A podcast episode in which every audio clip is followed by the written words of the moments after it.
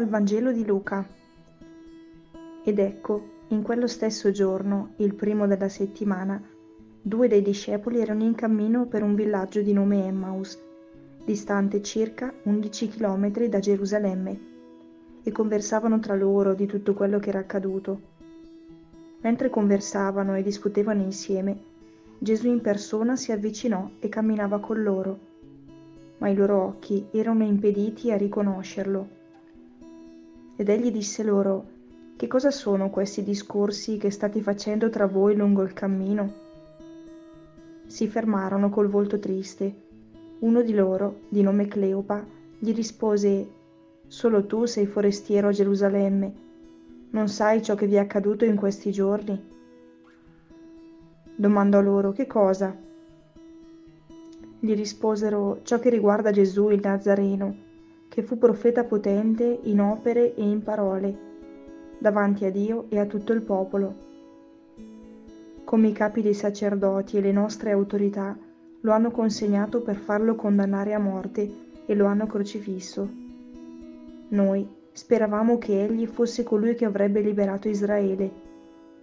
Con tutto ciò, sono passati tre giorni da quando queste cose sono accadute, ma alcune donne delle nostre ci hanno sconvolti.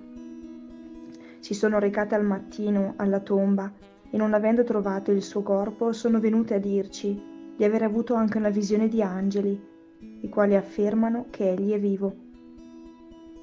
Alcuni dei nostri sono andati alla tomba e hanno trovato come avevano detto le donne, ma lui non l'hanno visto». Disse loro: «Stolti e lenti di cuore a credere in tutto ciò che hanno detto i profeti.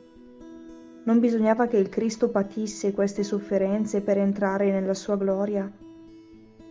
E cominciando da Mosè e da tutti i profeti, spiegò loro in tutte le scritture ciò che si riferiva a lui. Quando furono vicini al villaggio dove erano diretti, egli fece come se dovesse andare più lontano, ma essi insistettero: «Resta con noi, perché si fa sera e il giorno è ormai al tramonto». Egli entrò per rimanere con loro, e quando fu a tavola con loro prese il pane, recitò la benedizione, lo spezzò e lo diede loro. Allora si aprirono loro gli occhi e lo riconobbero, ma egli sparì dalla loro vista. Ed essi dissero l'un l'altro: «Non ardeva forse in noi il nostro cuore, mentre egli conversava con noi lungo la via quando ci spiegava le scritture?» Partirono senza indugio e fecero ritorno a Gerusalemme, dove trovarono riuniti gli undici e gli altri che erano con loro, i quali dicevano: «Davvero il Signore è risorto ed è apparso a Simone». Ed essi narravano ciò che era accaduto lungo la via e come l'avevano riconosciuto nello spezzare il pane.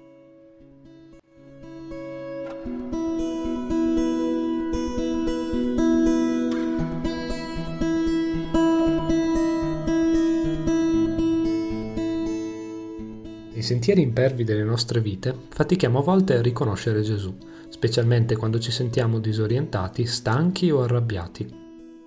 Sappiamo di avere bisogno di Lui, ma fatichiamo a trovarlo. Eppure è lì, accanto a noi, che ci sta parlando. Ci sta dicendo che ci sostiene, che possiamo contare su di Lui, ma noi non lo riconosciamo. Un po' come accade oggi ai discepoli di Emmaus. Curare la nostra relazione con il Signore, anche e specialmente nei momenti più luminosi della nostra vita, ci aiuterà a tenere viva quella relazione intima con Lui, a tenere accesa quella fiamma che ci guiderà anche nei nostri giorni più bui. Sembra scontato, eppure una delle frasi a tema religioso più ricercate sul web nel duemilaventidue è stata «un Vangelo a caso». In un periodo incerto come questo, dove abbiamo più domande che risposte, mi viene da pensare che la gente confonda il testo sacro, contenente la rivelazione di Dio agli uomini, con un libro magico contenente tutte le risposte alle proprie domande.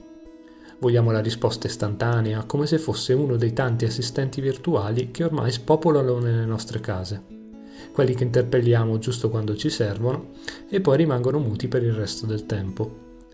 Ma Dio non è questo. Il suo dialogo con noi è continuo e la nostra relazione con Lui deve essere vera, onesta e disinteressata.